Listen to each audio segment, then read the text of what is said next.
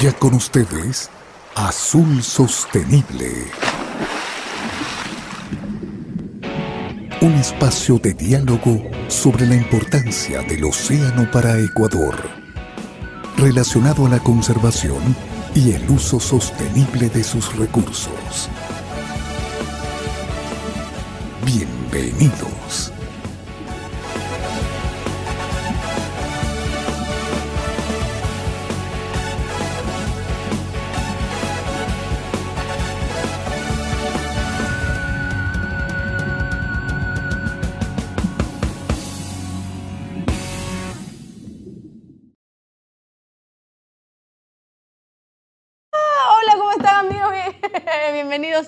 Azul Sostenible. Ya es la una de la tarde, me sorprende que todo haya pasado rapidísimo, pero aquí estamos ya al fin, aquí miren, miren, a un metro, a un metro de distancia. Y qué bueno, qué bueno tener la línea aquí saludable, respirando lo más bien, todo con tranquilidad.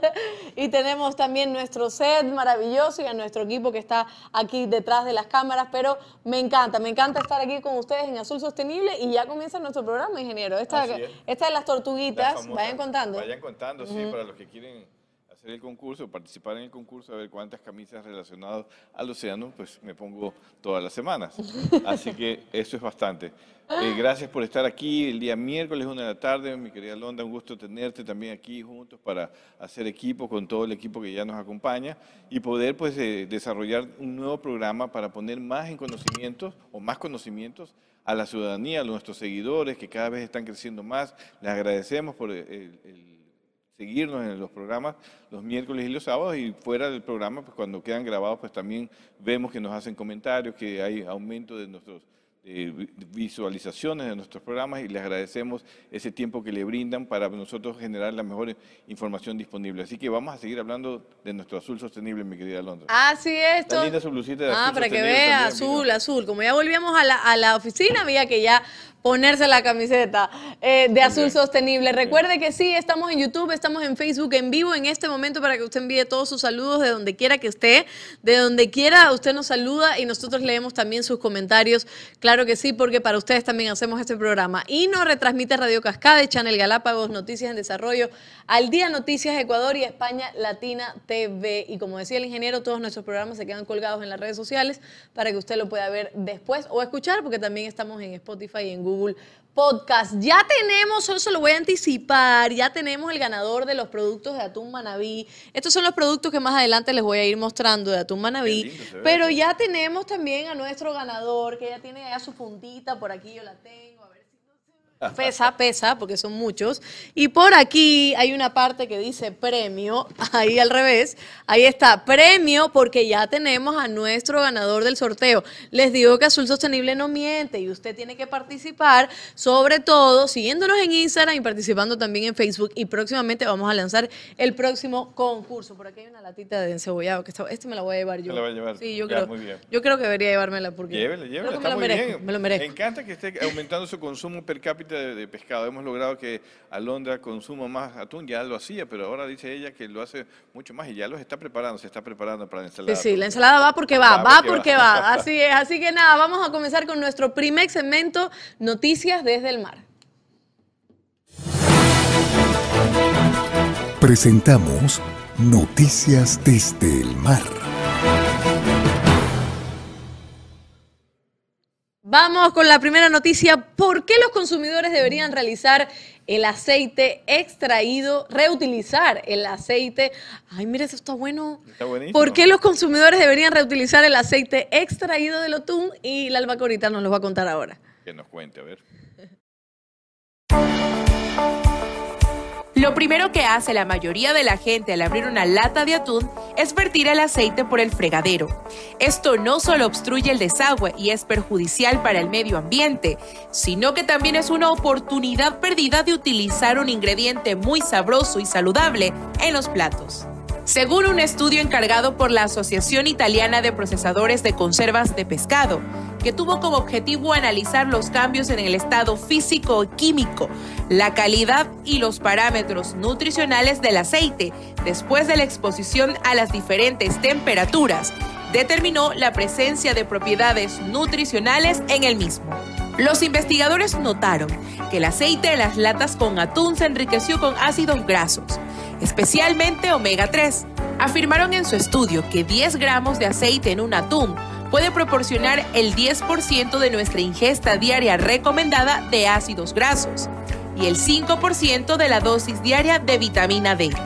El estudio recomendó que el aceite de las latas de atún se almacene en un frasco de vidrio y no es necesario usarlo de inmediato, ya que no se estropea fácilmente. Recomiendan también usar el aceite de atún solo en platos que incluyan pescado para que los sabores sean compatibles.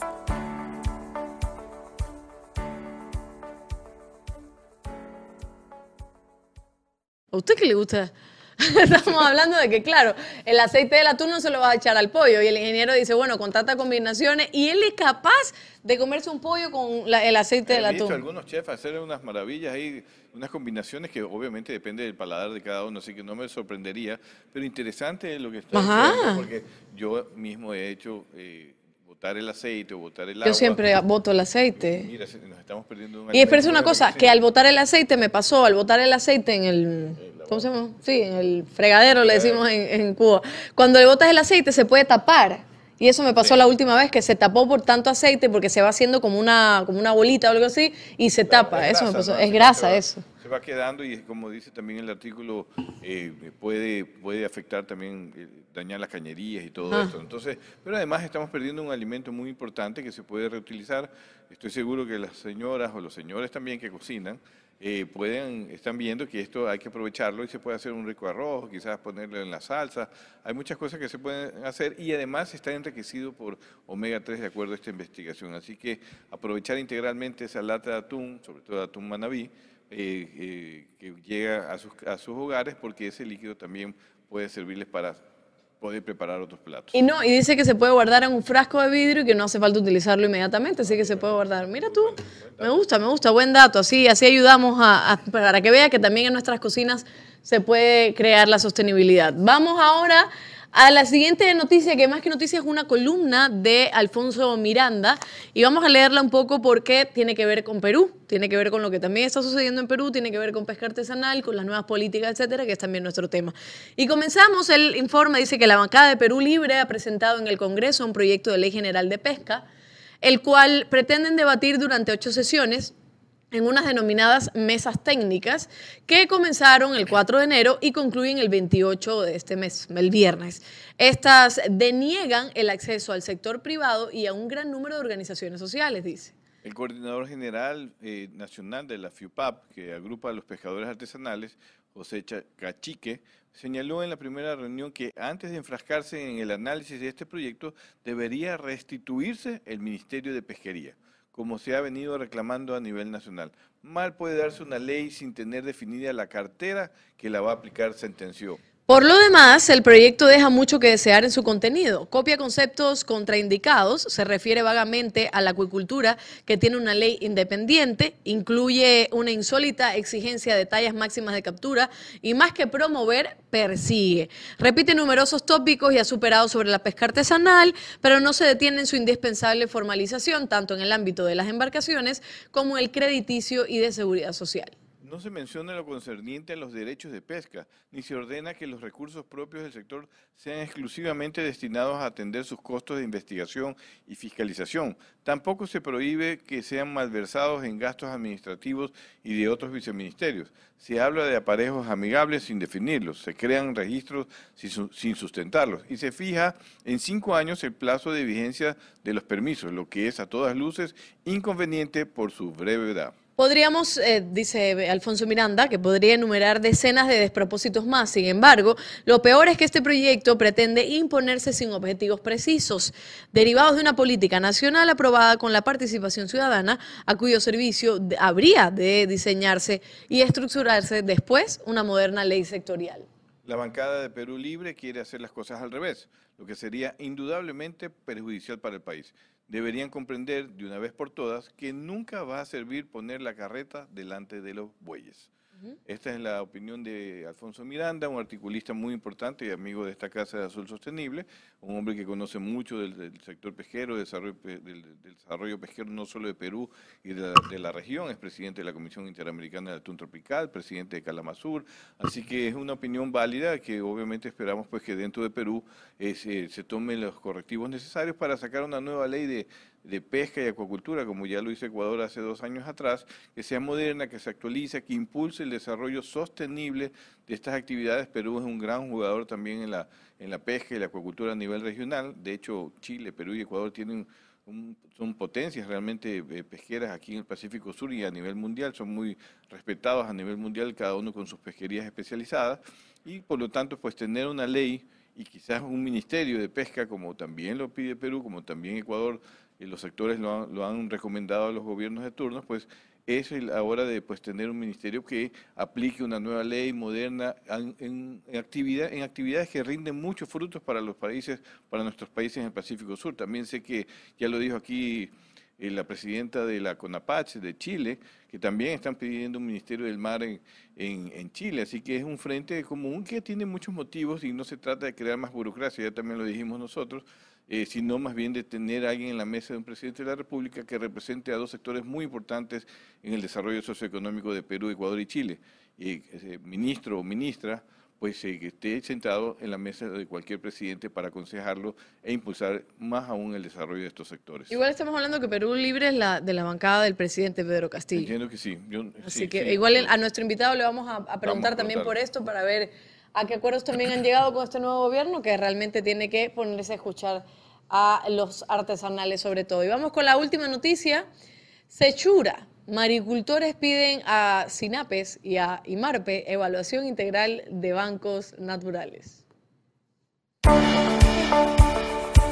En Perú, cientos de maricultores, buzos, tripulantes, descargadores, transportistas y pescadores artesanales se movilizaron el domingo 23 pacíficamente para hacer sentir su voz de protesta frente al derrame de hidrocarburos generado por la empresa Repsol en el distrito de Ventanilla, en el Callao. Frente a este atentado ecológico ocurrido el pasado 15 de enero, los maricultores piden a la autoridad sanitaria y al Instituto del Mar Peruano IMARPE una evaluación integral de los bancos naturales, no solo de los moluscos bivalvos, sino también de todos los recursos pesqueros, ya que podrían llegar contaminantes provenientes a los hidrocarburos a Sechura, un pueblo de pescadores. Son graves las consecuencias que se están dando a conocer con el derrame de los hidrocarburos. Esta marcha es para demostrar y dejar en claro a las empresas y al Estado que pretenden explotar los hidrocarburos en el mar, que aquí está Sechura para defender su fuente de trabajo y la actividad de maricultura. Así lo señaló Agustín Navarro, presidente del Consejo de Maricultores. Por su parte, el presidente del Gremio de Pescadores Artesanales de Parachique, Julio Fiestas, señaló que los hombres de mar estarán siempre de pie para hacer prevalecer sus derechos, como pescadores y maricultores. Informó para ustedes Alba Corita. Siga con nosotros en Azul Sostenible.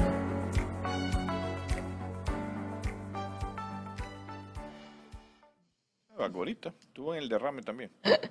en todos lados está Albacorita. Hasta allá llegó, pero mira, es un tema muy importante, ocurrió recientemente con la, eh, erupción del volcán en Tonga, eh, y miren el efecto que causó en Chile, aparentemente hubo descuidos, ahora hay un impacto, hay un derrame de hidrocarburos que afectaba al sector pesquero, allá también hay muchas zonas de, de pesca costera para el pescador artesanal que se va a hacer, así que todos esos impactos que los tratamos en el programa anterior con con la experta eh, eh, María Pilar Cornejo, pues son temas que hay que prestar atención en nuestra zona del Pacífico, que como dijo ella, somos parte de, este, de, este, de esta cadena de volcanes y que hay que estar atentos. Así que para evitar este, este tipo de daños, sobre todo en la zona costera y sobre todo para la pesca artesanal, pues los gobiernos deben implementar un buen sistema de prevención de, eh, para evitar estos impactos o minimizar los impactos en lo posible, ¿no? Así es, qué bueno, qué bueno que usted también lo menciona, porque eso sí, por supuesto sucedió y, y hay, que, y hay que minimizar los impactos, como usted dice, ingeniero, y sobre todo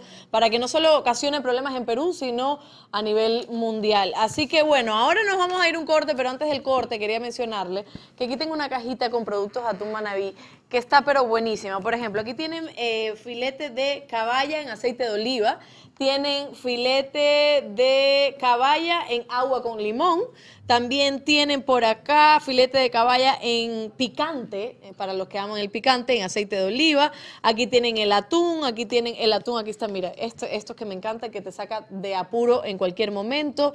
Por acá tienen todos los filetes, ventresca, todo esto tienen en Atún Manabí, que lo pueden encontrar en los supermercados. Y eso es muy importante porque esto te salva del hambre, te salva del apuro, así que ya lo saben. Y recuerden que nosotros vamos a estar sorteando siempre, o cuando la directora también lo decida, productos de Atún Manabí. Y usted puede ser el ganador si nos sigue en Instagram, si nos sigue en Facebook, y siempre etiqueta Atún Manabí cuando empecemos a hacer los concursos. Así que no se olvide que todo esto también se lo puede ganar como se lo ganó nuestro, nuestro ganador, que lo vamos a decir al final del programa para que vea todos los productos que se ganó de Atún Manaví. Entonces, vamos a un corte para que también se aprenda el bailecito de Atún Manaví. Capaz que por ahí hacemos un concurso. Vamos a ver. No lo sé. Vamos a ver.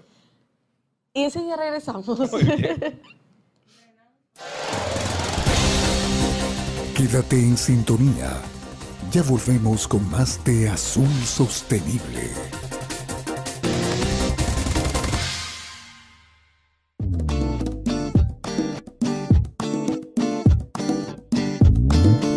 Super abre fácil de atún manabí cuando tengas hambre atún manabí. Super abre fácil de atún manabí cuando tengas super hambre atún manabí. Super abre fácil se abre super super fácil. Super abre fácil se abre super super fácil. Para mano chiquita o mano grandota levantas y del mar a tu boca. Super abre fácil de atún manabí cuando tengas super hambre atún manabí.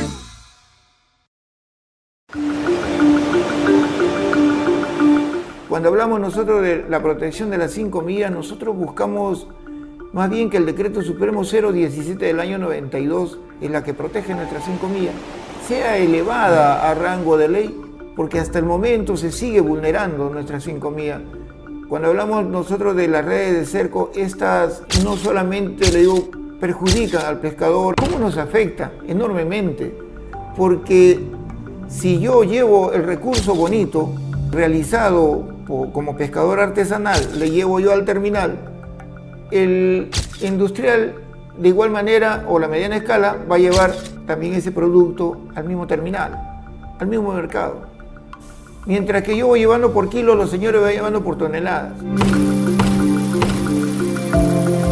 Porque protegen a alguien que incursiona con redes depredadoras o incursiona dentro de las cinco millas cuando realmente no es su actividad, no está dentro de sus espacios.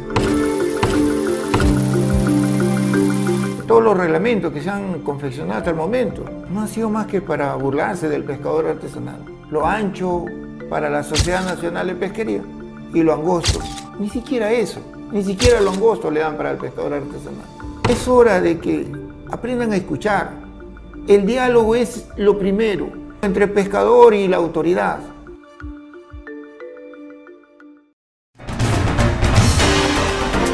Seguimos con Azul Sostenible. Seguimos en Azul Sostenible y aquí tenemos algunos saludos que nos van llegando en Facebook. Fernanda Romero nos saluda, eh, dice, saludamos a todos los integrantes del personal de Azul Sostenible de parte de EPESPO, Escuela de Pesca de la ciudad de Manta. Abrazos gigantes. Del Pacífico Oriental. Ajá. Gra gracia, Gracia Hunda. Grace. Grace, Grace. Es que está anotado como gracias. Ah, sí, no sé. Para mí es Grace. Grace. Yo creo que Grace, ¿qué pasó que se cambió el nombre?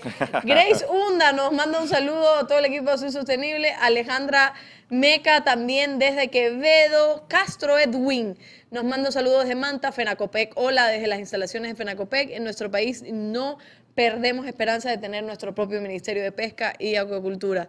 Y también dice que el mejor atún del Ecuador es el de atún manabí. Toma. compitiendo pues, por ahí, Gabriela. Y Marcelo Morán dice, un saludo, buen regreso, espero la receta de Alondra con atún manabí, éxitos. Así es, Marcelo, sigue esperando nomás. No, sí, vaya, sí lo va a hacer. Sí, sí, sí, por supuesto que lo va a hacer. Ya, ya, ya es hora, ya es Ya hora, ya no ya puede pasar más tiempo. Ahí está, este, vamos ahora sí, vamos a hablar de justo, porque teníamos algunas noticias sobre Perú, así que usted se puede imaginar que vamos a hablar de Perú, por supuesto. Y nuestro invitado de hoy es Alejandro Bravo, él es secretario general de la Federación de Pescadores Artesanales de Perú, FIUPAP, él siempre nos está saludando cada vez que tenemos un programa y también eh, está con nosotros. Y hoy vamos a hablar sobre la nueva política pesquera en el sector artesanal peruano y vamos a hacerle un poquito de, de preguntas para ver cómo está el sector artesanal, qué pasa con el nuevo gobierno, si han tenido algún contacto. Vamos entonces a saludar a Alejandro. Alejandro, ¿cómo está? Buenas tardes. Alejandro. Ale, Ale- Alejandro, ¿sí me escucha? En la foto se lo ve muy bien, déjeme decirle. Pero no lo veo y no lo escucho. ¿Estará por ahí Alejandro? Ahí Ahí fue. Alejandro, enciende el micrófono que no lo escucho.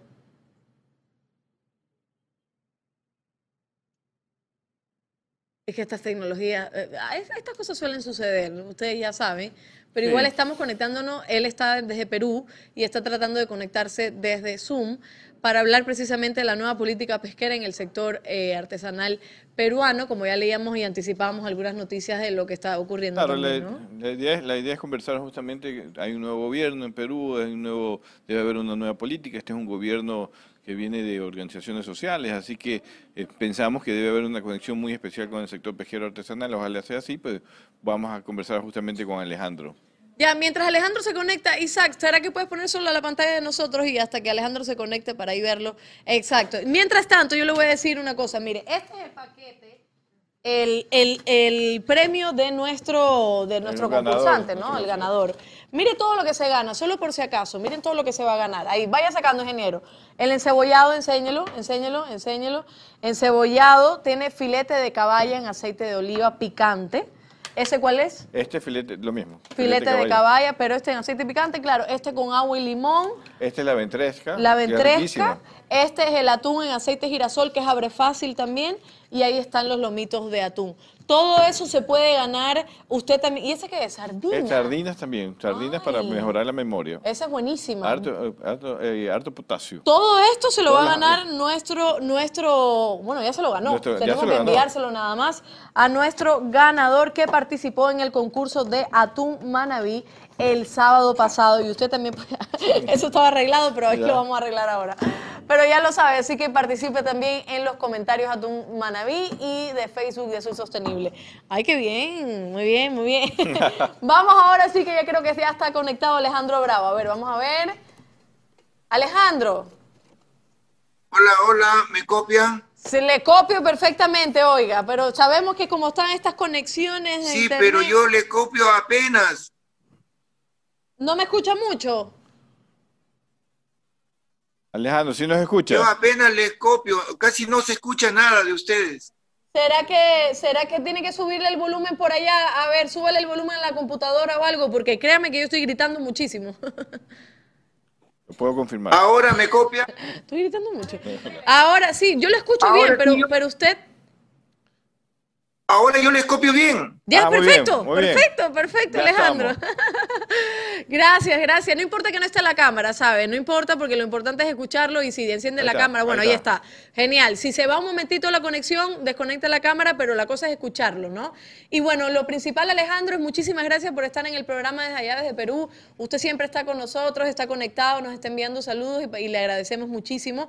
Y de antemano, gracias por estar en el programa y darnos su tiempo. Sobre todo para hablar de la nueva política pesquera en el sector artesanal peruano. Antes de hablar de si hay o no una nueva política en el sector artesanal, quería preguntarles cómo, cómo está a la fecha el sector artesanal peruano, qué es lo que hace falta, pesquero artesanal peruano, qué es lo que hace falta, qué es lo que ustedes creen que debería suceder en este nuevo año y con este nuevo gobierno. Adelante, Alejandro.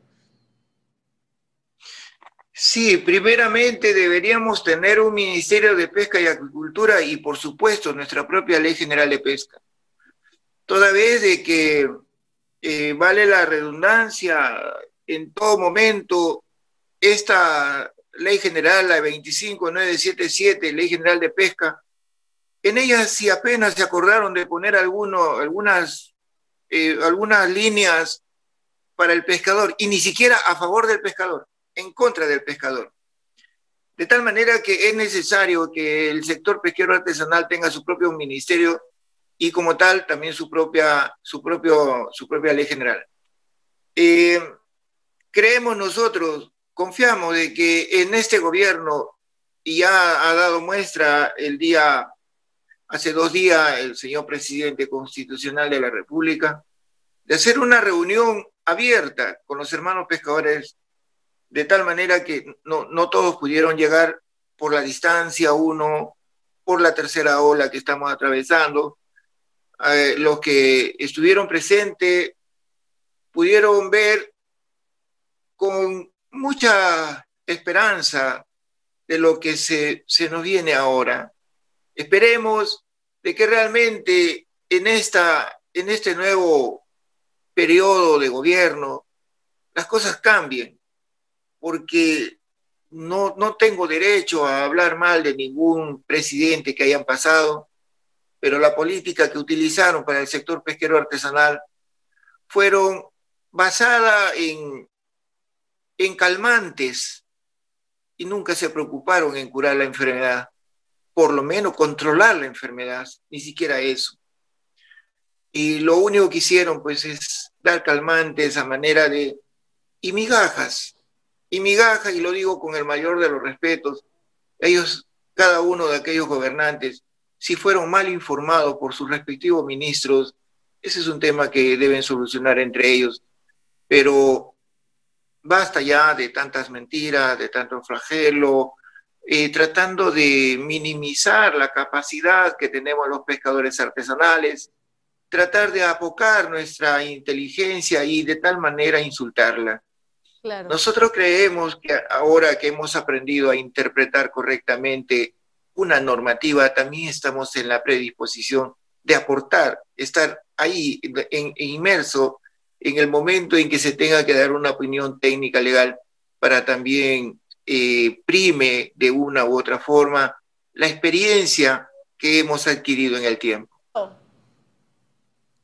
Alejandro, sí, este, quería primero decirle que está en todo su derecho de criticar y hacer una crítica constructiva a cualquier presidente o legislador, precisamente porque usted tiene todos los derechos como ciudadano, como trabajador, como pescador artesanal, y creo que es muy válido sus conocimientos. Segundo, usted menciona que necesitan este ministerio, usted menciona, además, eh, de una manera muy acertada, de que el gobierno realmente escuche a quienes conocen sobre estos temas y la pregunta es, ya después de este acercamiento, que bueno, no estuvieron todos los pescadores por temas de distancia y COVID, este, antes de estos acercamientos, ah, eh, de este acercamiento, ¿han tenido algún otro donde realmente los escuchen, donde digan, bueno, esto es lo que es necesario? O como usted menciona, simplemente es prometer, prometer y no solucionar absolutamente nada. Bueno, también hemos estado reunidos eh, se están dando temas muy diferentes, modalidades diferentes, donde no solamente eh, nuestro ministro actual, que por cierto hay que ser bastante sincero como siempre, no hemos empezado en buenas lides, que digamos, pero en el camino las asperezas, cuando uno es amante del diálogo, se van solucionando, se van limando aspereza, en busca de solución de ambas partes. Una, que se recupere la credibilidad, honestidad, transparencia de un ministerio de tanta importancia como es el Ministerio de la Producción. Y de otro lado, que el sector pesquero artesanal tenga la tribuna que siempre se le ha sido negada. Y en este caso, venimos reuniéndonos ya con el ministro de la Producción, buscando alternativas de solución. Y, por ejemplo, ya se nos han adelantado en algunos temas, por ejemplo, el tema de la jubilación, todo hermano pescador tiene derecho a, morir de pie y no de rodillas. No tenemos por qué claudicar porque, el día que nos, sentimos mal eh, tengamos que recurrir a las famosas bolsitas, la famosa chanchita, vamos a, a ayudar al compañero, cuando realmente ese pescador dio su vida, dio su tiempo, dio su juventud al servicio del pueblo, de cada una de, cada una de las naciones que estamos comprometidos dentro del sector. También hemos tenido reuniones con la presidencia del Consejo de Ministros y, con todo el tiempo del mundo, ni siquiera con, tiempo controlado o no, solamente tienes derecho a hablar un minuto, dos minutos. Situación que se daban con las anteriores eh, administraciones gobernales.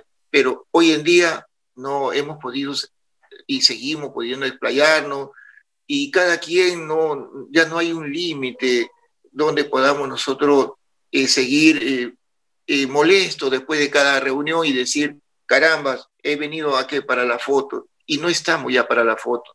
Lo que estamos es para encontrar resultados.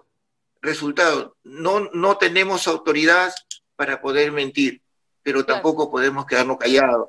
Alejandro, y estábamos leyendo, no sé si usted tuvo la oportunidad de escucharnos al inicio, pero estábamos leyendo un artículo de Alfonso Miranda en donde él dice que la bancada de Perú ya presentó al Congreso un proyecto de ley general de pesca, ¿no?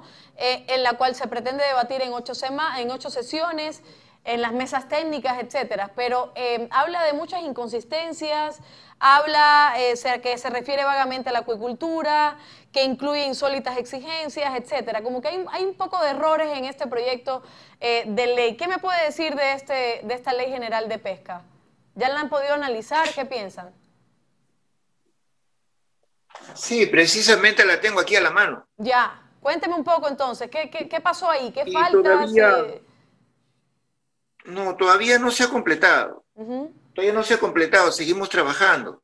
E incluso eh, la reunión de ayer se ha tenido que posponer porque los técnicos están con COVID. Y, eh, y bueno, este, han pedido que sea trasladado la siguiente sesión para este día viernes. Creo que, que lo están llamando, Alejandro. ¿Qué pasó? como que entró una llamada ahorita por eso. Ah, y le decíamos pues que efectivamente aquí tenemos a la mano, este es el proyecto, este es el borrador. Que hay inconsistencia, nosotros mismos como federación también lo hemos dicho. Por ejemplo, da la impresión de que lo que fue escrito ahí fue escrito por mano de alguien que conoce muy bien el tema de la, de la, la forma y cómo trabaja la Sociedad Nacional de Pesquería y su flota, por supuesto, que no tenemos nada en contra de los hermanos eh, pescadores industriales, ellos son trabajadores, ellos no tienen nada que ver en esto. Pero sí vemos de que con preocupación y hemos hecho las observaciones correspondientes, de que más parece de que este proyecto de ley lo hubiera confeccionado la misma Sociedad Nacional de Pesquería. Y esa no es la idea, la idea es tener una ley general de pesca de la mano con la creación o restitución de un Ministerio de Pesquería y Agricultura. De esta manera podamos nosotros entender y tener los espacios que nos corresponden. Fíjese, el Ministerio de la Producción atiende a dos ministerios a la vez y más se dedican a la industria que a la pesca artesanal. Y si tenemos que hablar de pesca, más se dedican nuevamente a la industria. ¿Y cómo queda la pesca artesanal? Por eso nuestra inquietud, nuestra preocupación de que realmente eh, se dé a la restitución del Ministerio de Pesca y Agricultura y por supuesto con su propia ley general, para que de esta manera podamos nosotros ser escuchados, eh, podamos ser atendidos y como tal, no solamente eh, lo que le decimos siempre a los respectivos ministerios, yo estoy contento de que me escuches, estoy contento que me responda a los documentos, pero vamos al fondo de todo esto. Cuando me has recibido, cuando me has escuchado, ¿me has solucionado un problema? No. Cuando me has respondido el documento, ¿me has solucionado un tema? No. Entonces, ¿a qué vamos? Claro. No tenemos por qué seguir esto, ¿no? De ir a justificar un sueldo de alguien. Así es, así es, Alejandro. Creo que nosotros veníamos hablando también acá de la misma situación, ¿no? De cómo, cómo queremos hablar, cómo hay muchas cosas que solicitar, cómo se piden muchísimas soluciones y respuestas y y nada, pero, pero lo entendemos muy bien, Alejandro. Voy a, vamos a ir un corte comercial chiquitito, vamos a poner un video y enseguida volvemos con usted. No se me desconecte, no atienda ninguna llamada, que seguimos con usted, que el ingeniero le tiene muchísimas preguntas. Alejandro Bravo, secretario general de la Federación de Pescadores Artesanales de Perú, FIUPAP, está con nosotros en Azul Sostenible, en vivo en YouTube y en Facebook en este momento para que nos mande saludos. Ojo, si puede comentar, comente todo lo que quiera. Ya hay un ganador, próximamente vamos a sacar otros ganadores, pero usted siempre lo que puede hacer es comentar en, los comentarios, en la sesión de comentarios de Facebook o YouTube.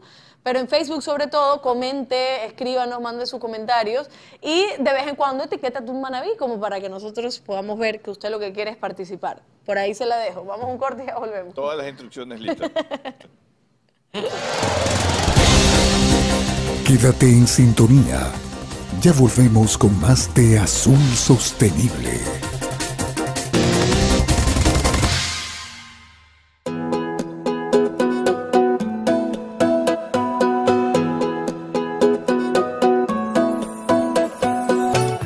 Estamos viendo una acuicultura que se preocupa del medio ambiente y del desenvolvimiento del, del trabajo de las personas aquí.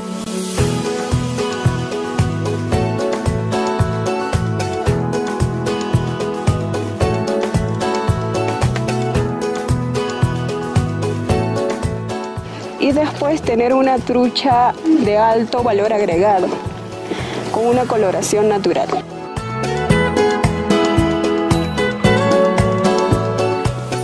Muchas personas que se sienten orgullosos de que una mujer pueda llevar adelante un proyecto, no solo en su casa, también un proyecto grande que podría ser productivo y que pueda generar oportunidades de empleo para comunidad, para las mujeres igual, también para los varones.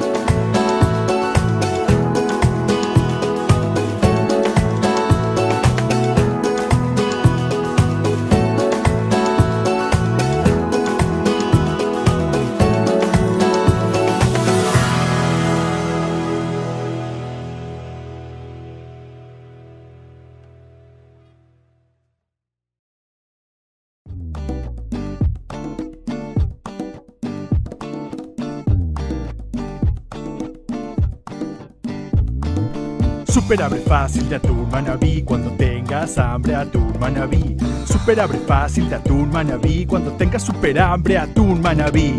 Super abre fácil se abre super super fácil. Super abre fácil se abre super super fácil. Super abre fácil se abre super super fácil. Super abre fácil se abre super super fácil. Para mano chiquita o mano grandota levantas y del mar a tu boca. Super abre fácil de atún manabí cuando tengas super hambre atún manabí. Seguimos con Azul Sostenible. Abandona. Aquí estamos en Azul Sostenible. María Belén Morán nos saluda. Qué bueno que ya estén en el set del programa. La verdad que sí se extrañaba. Manuel Mero, un saludo desde Arenales de Crucita. Ah, Arenales de Crucita. Que, que hay, que haya una ley. allá? ¿En dónde? Arenales de Crucita, ¿cuál es esa? Los ranchos allá por Manaví. Donde están haciendo el nuevo Donde puerto, comí puerto el pesquero. pescado. Sí. Sí. El, ¿Cómo se llama? Los Encocado de pescado. Encocado de pescado. Eso comí. comí ahí. Pinchagua comí. ahí. Arenales de Crucita fui. Sí. Sí, por ahí estuvo. Estuvo en el puerto pesquero, ¿no? En el puerto pesquero que estaban construyendo. No sé, ingeniero, Sí, no lo sé. Yo me acuerdo. entonces. Ah, sí, sí, sí, sí, sí fui. no, no me acuerdo de nada, perdone. Manuel Mero dice que hay una ley, Es para que le inviten, eso es lo que claro, ah, claro, Manuel. de pesca que salga, que salga ganando todos los pescadores. Simón Lucas dice bendiciones. Y Wi- Wi- Wilson Gómez, saludos a todos los que hacen Azul Sostenible desde Puerto Hualtaco, Huaquillas. Ángel de la A. Tomalá, buenas tardes, saludos a todos el, el equipo Azul Sostenible, General Villamil Playas, EEE, FENACOPEC, eh, hace una pregunta que ya se la vamos a lanzar ya casi al final del programa a nuestro invitado. Y, y está Anedu Melvas, no sé por qué se pone ese nombre, pero dice saludos amigos, saludos al equipo técnico también de Azul Sostenible. Claro que sí, porque Ángel Melvas, que así se llama, es camarógrafo y conoce mucho de esto, entonces mando un saludo al equipo técnico que es Isaac.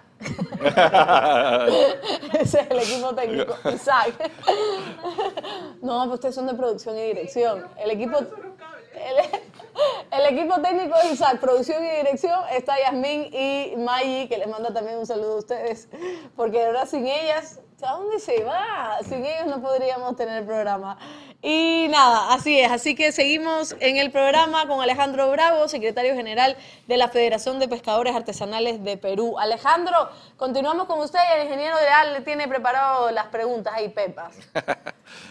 Alejandro, qué gusto saludarte a la distancia. En primer lugar, agradecerte porque también eres un seguidor de nuestro programa, opinas y siempre nos parece importante interactuar y que el programa esté llegando a Perú, a Chile.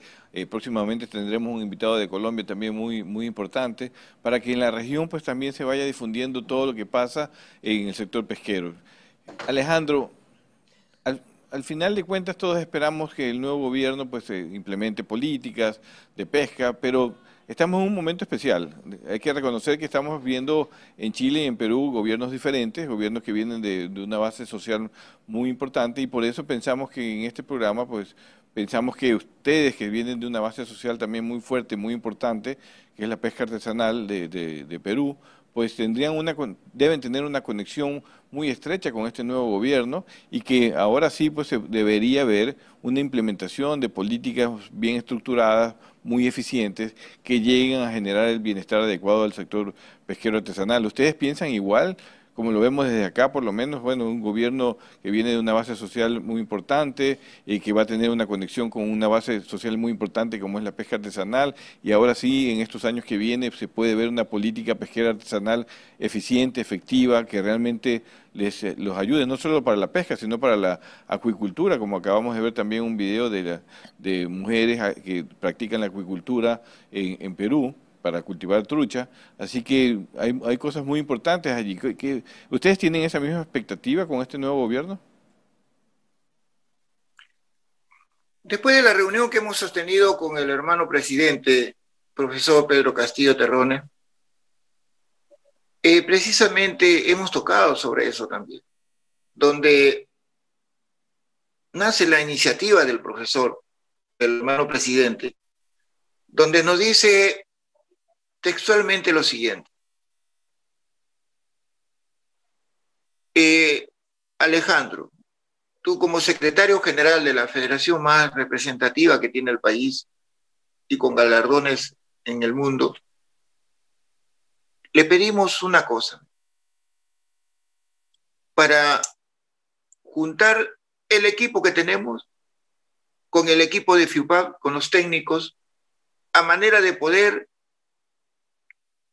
iniciar una etapa diferente, ahí donde los hermanos pescadores tengan los espacios y la tribuna que le corresponde. Esta misma palabra, por supuesto con otras, pero es la misma, el, contenido es lo mismo, nos dice la hermana presidenta del Consejo de Ministros. Y también lo ha esforzado nuevamente el actual hermano ministro de la Producción. Y creemos nosotros sí de que implementar una nueva política en función al pescador artesanal ya era hora, puesto que siempre nos han robado las tribunas. Y si decían hay que empoderar al pescador artesanal, pero a la vuelta de la esquina nos dábamos con la, con la, con la sorpresa de que solo eran palabras. Hoy en día no queremos que eso vuelva a suceder. Por eso hablamos fuerte y claro. En medio de, nuestras dudas también hay, un, hay una gran esperanza. Confianza, se diría. Hay un voto de confianza, diría yo, de parte de ustedes para este gobierno, con el que igual ustedes eh, pueden sentirse quizás más identificados también. Claro, claro, hay un voto de confianza de parte nuestra. Por eso es que eh, nos hemos sentado y es más, en, una reunión pública donde todos los hermanos pescadores podían acceder, pero como le dije de manera inicial, era difícil que estén todos mis hermanos, puesto que esta tercera ola no perdona, es, es, es muy rápida es, muy veloz, contagia tan rápido que nadie se da cuenta. Entonces también Así es, Alejandro. ¿Y, cuáles serían los temas claves o prioritarios que ustedes le plantearon al, señor presidente de la República de Perú en esta reunión? ¿Cuáles son las prioridades para ustedes que se atiendan inmediatamente y otras a mediano plazo? Bueno, el primero fue solidarizarnos con todo lo que está sucediendo con nuestras hermanas y hermanos pescadores de Ventanilla, de Ancón, de Chancay, y ya pasó la marea, de acuerdo a la corriente y a la direccionalidad de los vientos, ya pasó de esa frontera. Hoy en la mañana me han llamado de Salaberry y ya están viendo rasgos de contaminación, lo que significa de que con este segundo descuido o poco profesionalismo de parte de los trabajadores, y en este caso es depende de la propia empresa Repsol, que al parecer poco o nada le interesa, puesto que se ha dado un segundo derrame. Hay un segundo derrame, pero ¿qué es lo que dice OEFA? OEFA eh, ya le había ordenado de que para el día 25 de enero, o sea, ayer, para el día de ayer, el primer plazo que se le vencía, ya se le venció el día de ayer, en relación a la limpieza de todo el desastre que habían generado. No han podido. Ahora le han dado una última que significa que el día primero de febrero deben tener todo limpio. No sé si lo que está sucediendo en mi patria esté sucediendo en otro lado o pase en otro lado. Resulta que en estos momentos usted prende la televisión en los canales más importantes de mi patria. ¿Y qué es lo que va a ver?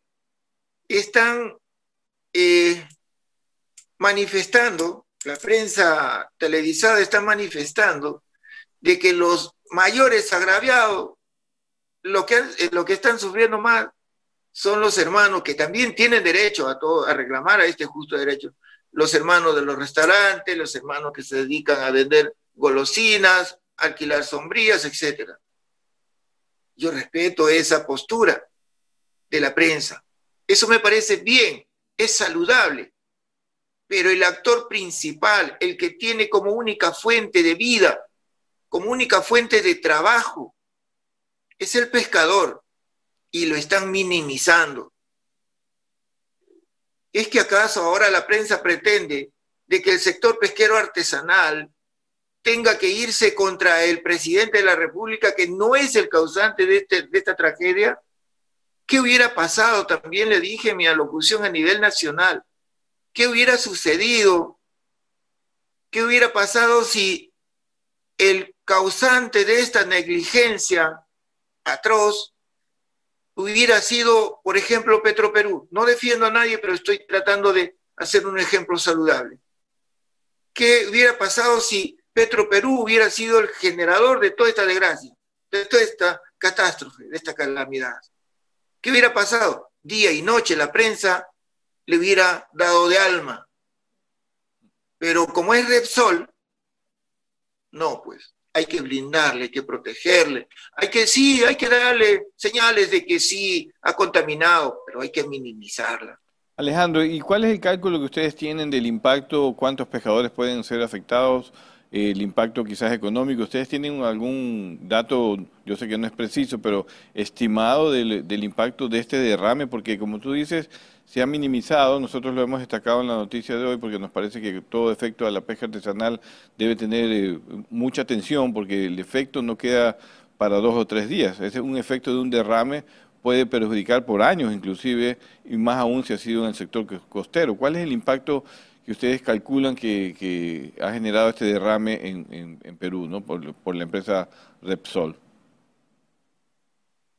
Los hermanos de Ventanilla hasta ayer tenían un aproximado de 800 hermanos directos que habían sido perjudicados. Los hermanos de Ancón tenían un aproximado de 1200. Y, y siguen empadronando, reempadronando, porque no solamente aquí está afectado el pescador que está afiliado. Claro, sino también, también está el afiliado. O sea, no se está haciendo diferencia por eso. Y es más, nuestros hermanos dirigentes de cada organización no están haciendo diferencia del que vende su golosina en el verano, del que alquila una sombría. No, no están haciendo diferencia. Al contrario, también los están incluyendo, por supuesto que en, una relación muy aparte. Ahora, Pero están, están siendo considerados. Y le decía, en el caso de Chancay, están ahorita reevaluando eh, y como tal haciendo un padrón de todo lo que han sido afectados en Chancay, ahorita. Ok, ok, esperemos que, sean atendidos realmente.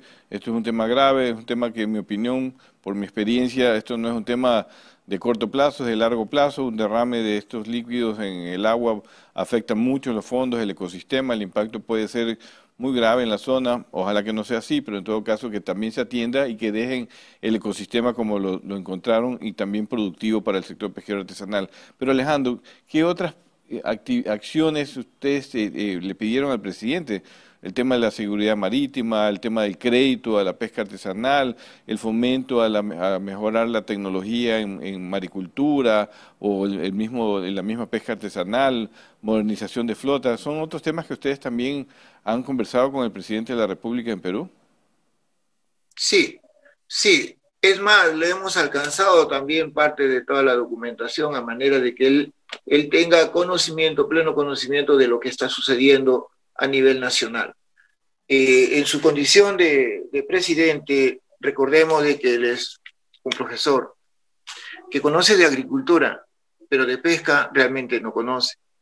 Pero por ese lado están sus técnicos, están sus profesionales, para el cual hemos acordado también juntar a, las dos partes técnicas, tanto su equipo técnico como el equipo de FIUPAC, para poder hacer un tema más eh, íntegro, del cual todos los hermanos pescadores se puedan ver reflejados en ella.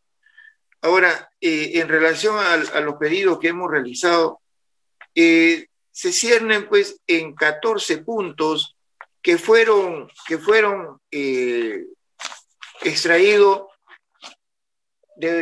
por, por mutuo acuerdo de todas las organizaciones y que fue a raíz del paro del 16-17 del año pasado que hicimos a nivel nacional y que a la fecha solo está suspendido. Fue suspendido a manera de poder entrar en diálogo eh, con el ministro Chicoma de aquel momento, pero bueno, nos resultó que era más paseador que, que no, no, sabría cómo calificarlo, ¿no? Pero, pero uno de los temas que a nosotros nos preocupa y que le hemos planteado al presidente, después de habernos solidarizado con todos los hermanos pescadores, a quien no solamente pedimos a Repsol, de que cumpla al 100% en, en, en, en volver a recuperar todas nuestras zonas, dejarla como está, como bien usted ha manifestado, y que también indemnice o cumpla con eh, pagar eh, todo este daño que ha generado el pescador artesanal. El pescador ahorita no está trabajando, no están saliendo a trabajar. Sus desembarcados han sido cerrados. Y ahorita están haciendo sus ollas comunes, y es más, están dando trabajo. La empresa está dándole trabajo, pero curiosamente, el pescador artesanal no está capacitado para poder eh, tocar estos hidrocarburos que son altamente contaminantes. Ahora, el equipo que le dan son obsoletos. Mejor, mejor indumentaria tenemos nosotros los pescadores artesanales con nuestra ropa de agua, con nuestras botas, con nuestro gorro, con nuestro, etcétera. Nosotros tenemos mejor equipo que ellos. Pero sin embargo, ¿qué es lo que están haciendo? Le dan trabajo hoy día, ese, ese hermano pescador tiene que esperar una semana, tiene que esperar 15 días, tiene que esperar 20 días para que vuelva a trabajar. eso no es ayuda, eso no es consistente. No, no, no, es consistente y, no, y, no, es lo que necesita definitivamente ese pescador. Ojalá que el gobierno eh, ponga atención y ponga mano dura con, para que pueda resarcir el, el, efecto de este, de este efecto negativo del, del, derrame, pero al mismo tiempo ya entrar a ayudar directamente al pescador artesanal, eh, justamente con, eh, con actividades de, de, trabajo alternativas, con un bono, con algo que en estas emergencias normalmente pues deben ocurrir o debe atender el, el Estado. Alejandro, creo que, que hay, un, un, hay una este es un año especial para el sector pesquero artesanal y acuícola de, todo el planeta. ¿no? Se está celebrando, se va a conmemorar todo el año respecto a la pesca, a la pesca y acuicultura artesanal, se la va a conmemorar, se la va a, recordar a nivel internacional. Y la base de, este, de esta conmemoración, pues entiendo que la Secretaría o la organización está en Perú. ¿Ustedes están participando? ¿Cuál es, qué, están pensando? ¿El gobierno está pensando realmente celebrar como es debido eh, al pescador y a la acuicultura artesanal de Perú, eh, ya que la FAO y la ONU están promoviendo este año internacional para la pesca artesanal? ¿Qué, cómo están eh, viendo ustedes este año tan especial para el sector pesquero artesanal que todo el mundo debería recordarlo y prestarle atención?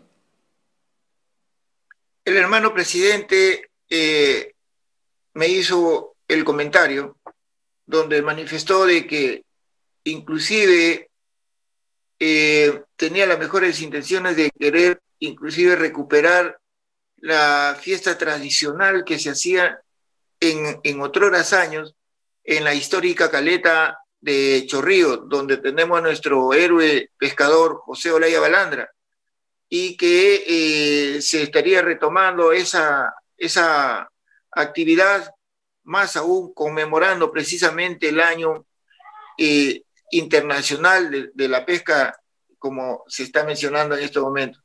Y en relación al apoyo también me manifestó, y ayer me, me confirmaron, me volvieron a confirmar, en la presidencia del Consejo de Ministros de que están ya trabajando el, el, grupo de ministros que está considerado como grupo de crisis eh, para el tema precisamente de la, del, del, del rame de, del petróleo, están, eh, nos comentaron de que estaban ya viendo la forma, generando las formas de cómo asistir al pescador artesanal de manera momentánea con bonos para que pudieran este, subsistir nuestros hermanos que han sido afectados y que están en la zona de influencia directa.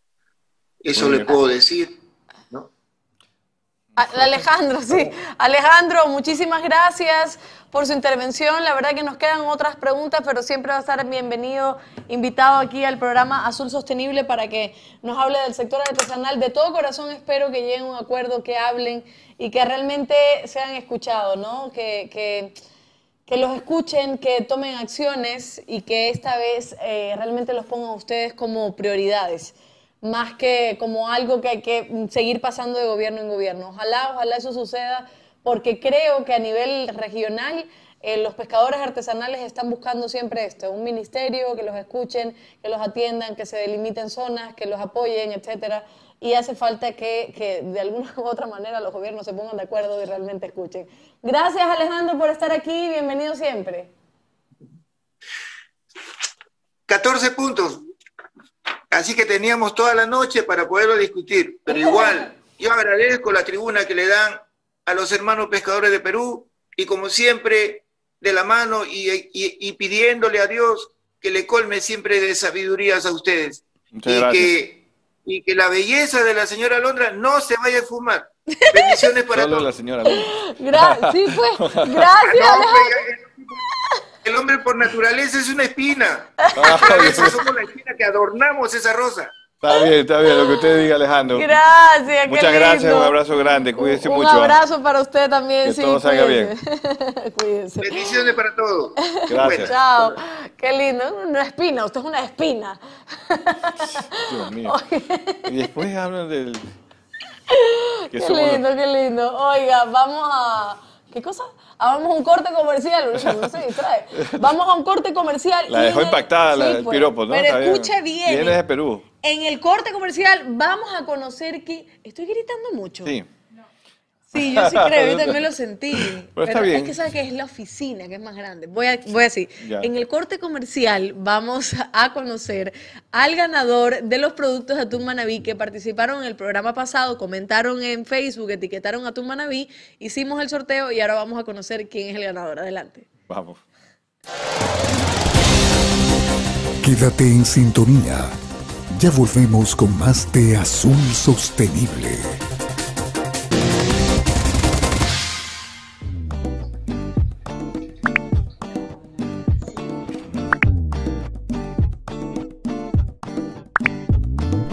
Super abre fácil de atún manabí cuando tengas hambre atún manabí.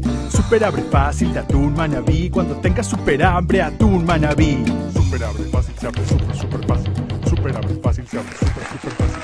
Super abre fácil se abre super super fácil. Super abre fácil se abre super super fácil. Para mano chiquita o mano grandota levantas y del mar a tu boca. Super abre fácil de atún manabí cuando tengas super hambre atún manabí.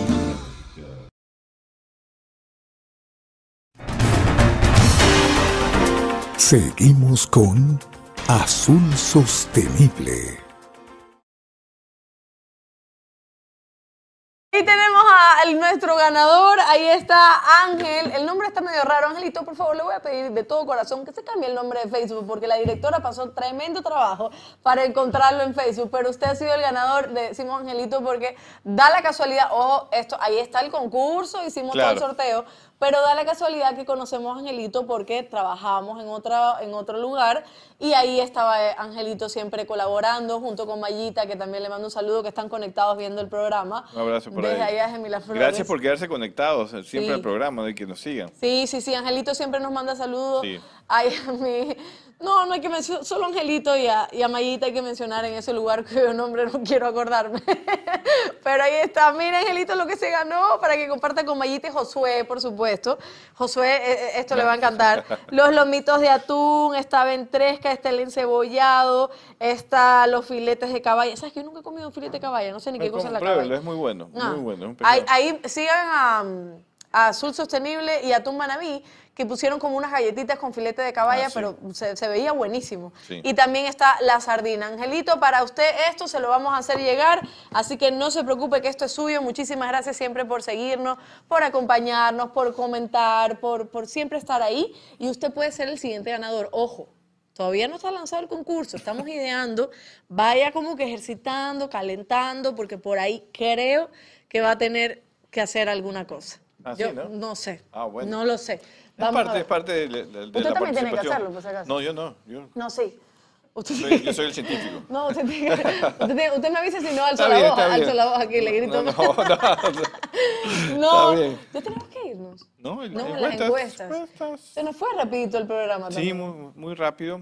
No sé, pero quizás la casa nueva nos hace sentir esta Claro. emoción de estar El aquí set. nuevamente. El set. El set.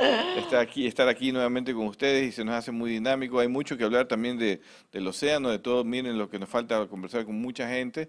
Y bueno, muchas gracias a todos los que nos, nos están siguiendo. Así es, entonces vamos a ir de una a las encuestas en Twitter, porque este es un segmento que no ha dado pie con bolas desde que empezó el año, no sé qué pasa. ¿Cuál es la región peruana? Aquí peor. ¿Cuál es la región peruana con mayor cantidad de embarcaciones pesqueras artesanales? Ica, Arequipe o Piura. Yo creo que es Piura. Nadie me dijo nada, era como una percusión que estaba haciendo. Ah, ya, nada más. Está muy bien, Piura, Ah, Piura. ¿Vio? Yo le dije que Mira, no la mayoría. ah, ya, eh, tenía que venir para acá, ¿no?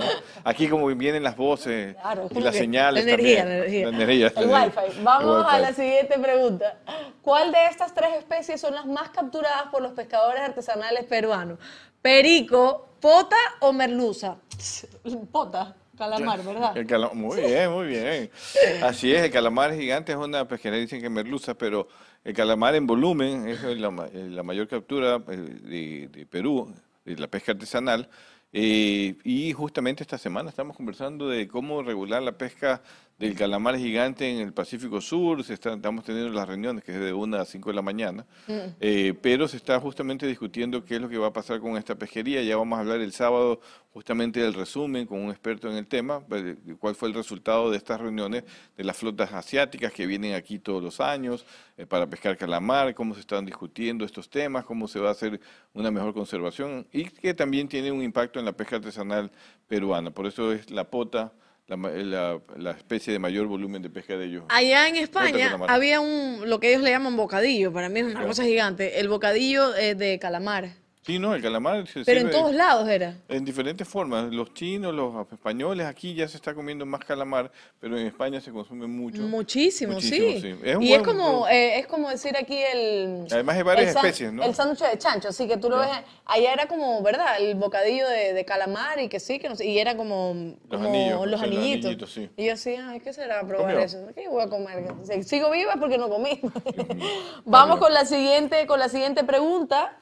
Está, ¿en qué año se fundó la Federación de Integración y Unificación de los Pescadores Artesanales del Perú, FIUPAP, 1991, 2005, 2013? Mira, ¿sabe que como el 1991 yo nací, yo voy a decir que es ese al año. Pues eh, usted nació Ah. con, con la FIUPAP. Para. Efectivamente, ese es el año en que surgió esta Federación de Integración y Unificación de Pescadores Artesanales del Perú. Es una organización muy importante, así como la FENACOPEC aquí en Ecuador, eh, como la CONAPACH en Chile, con quien hemos hablado justamente con su presidenta también. Y bueno, así mismo esta federación tiene un ámbito muy importante en la pesca artesanal peruana. Felicitaciones a ellos que nacieron en el 1991. 1991, Tienen para que 30 30 añitos. años, 30 añitos tiene, es chiquita. Oiga, este, ¿sí vio cómo adiviné? ¿Ah? Las tres. Me- Y en sub no podía. Entonces se, se- se merece una cajita de... Yo creo que me parezco una caja. Vamos de puro cebollado. De puro cebollado tú. Ya lo sabes, Angelito. Corte, no- corte, dice. Angelito nos dice que qué rico y cuidado que le daño la cajita. Tranquilo, no le voy a dañar la cajita. Pues capaz y le llegue como una latita menos, puede ser. Pero ya lo sabes, síganos en Facebook, en No YouTube. se deje, Angelito. Todos los miércoles y los sábados, miércoles a la una de la tarde, los sábados a las 9 de la mañana.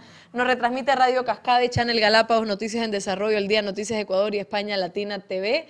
Azul Sostenible también, eh, con muchísima información, con este debate informado, con todo este cari- carisma que nos caracteriza y ahora con los premios de Atún Manabí, para que usted siempre esté conectado con nosotros. Nos vemos el sábado 9 de la mañana. Vamos a hablar justamente con un experto sobre los resultados de las organizaciones pesqueras de esta semana, eh, que se refieren al calamar, al jurel, a la pesca de profundidad, temas muy interesantes sobre el manejo sostenible. ¿Qué deciden 13 países sobre estas pesquerías en alta mar en el Pacífico Sur, que se reúnen todos los años? Así que vamos a hablar de ese tema sábado 9 de la mañana. No se lo pierdan, que también va a estar muy interesante. Así es, como todos los programas. Entonces nos vamos, hasta el sábado, cuídense. Gracias por habernos acompañado en este programa. Esperamos que te haya gustado. Encuéntranos en Facebook, Instagram o Twitter y cuéntanos qué te pareció. Hasta la próxima.